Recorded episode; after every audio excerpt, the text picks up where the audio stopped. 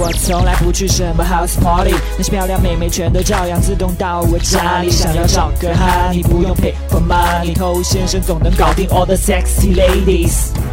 嗨，我是偷先生。我们之前聊到过欲擒故纵啊，这样一个伪装表演的方式，这是不可取的。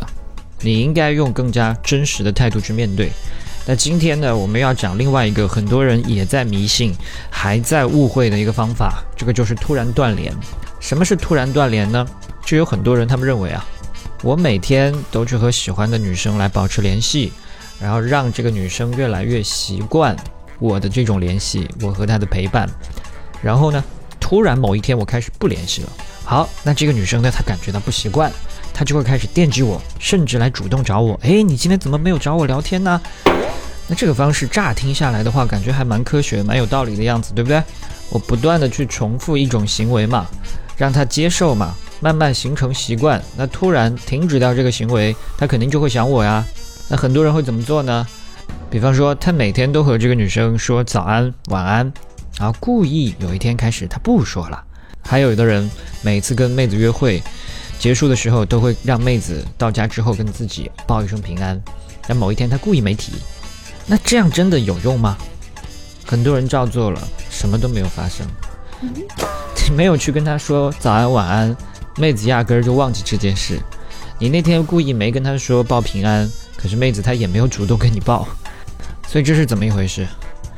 这行为的重复它并不是关键，那关键是什么？关键是价值。什么意思？就是对方他要因为这个行为的重复，给他带来了一个良好的体验。某种愉悦，某种价值，那他才有可能接受，以至于你某一天可能突然不做这件事情了，他还有一些不习惯。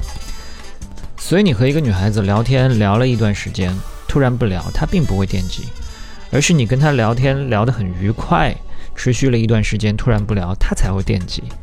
只有对方获得良好体验，他心里面才会在意。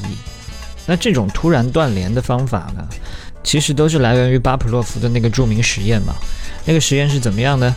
就是每一次给他的宠物狗送食物的时候，都摇一摇铃铛。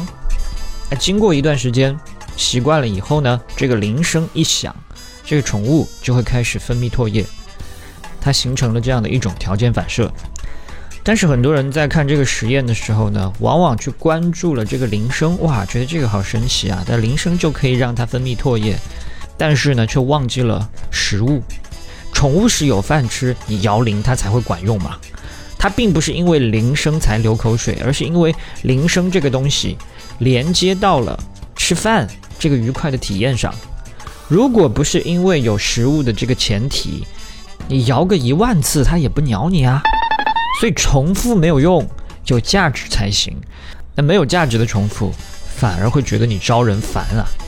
好，那这件事情说白了呢，就是你要让对方有愉快的体验嘛，他才会期待这个行为不断的发生，你的重复以及停止，他才会变得有意义，有一种小别胜新欢的期待，让关系更加的如胶似漆。可是你如果一直都是在重复平淡，你却想用这种不断的早安晚安轰炸，然后突然停止，来引发他的兴趣，他当然不管用。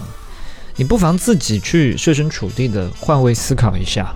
那在你的身边有一个女生，她一直跟你互动的平淡无奇，甚至是寡淡无味。但是呢，她每天都早安晚安来对你进行不断的轰炸，你会因此对她产生好感吗？你这样例行公事的完成任务，不会给人带来愉悦，甚至会变成一种心理上的压力。你到最后会越来越反感。产生逃避的心理都有可能，所以当他某一天要对你什么突然断联，开始不发晚安早安了，你不会觉得失去了什么，你反而会感激他的离开。所以把关注的重点放到价值方面来，而不是说你要去跟他发红包。你聊天愉快，这是一种价值；你的情绪渲染，这是一种价值；你提供了一些有用的知识，这是价值；你分享了某种生活见解，这也是价值。通过你感受到了某些正面的能量，这也是价值。那当你这样去和人互动的时候，那你也不太需要什么突然断联这种方式去换来他给你的反应，因为当你越来越习惯的去向别人提供价值，你内在的心态就不会有那么匮乏，就不会花太多心思，总想着从对方身上去拿反应了。好，我是头先生，那我们今天就聊到这。如果你喜欢我的内容的话呢，欢迎点击关注，在未来第一时间收获我提供给你的价。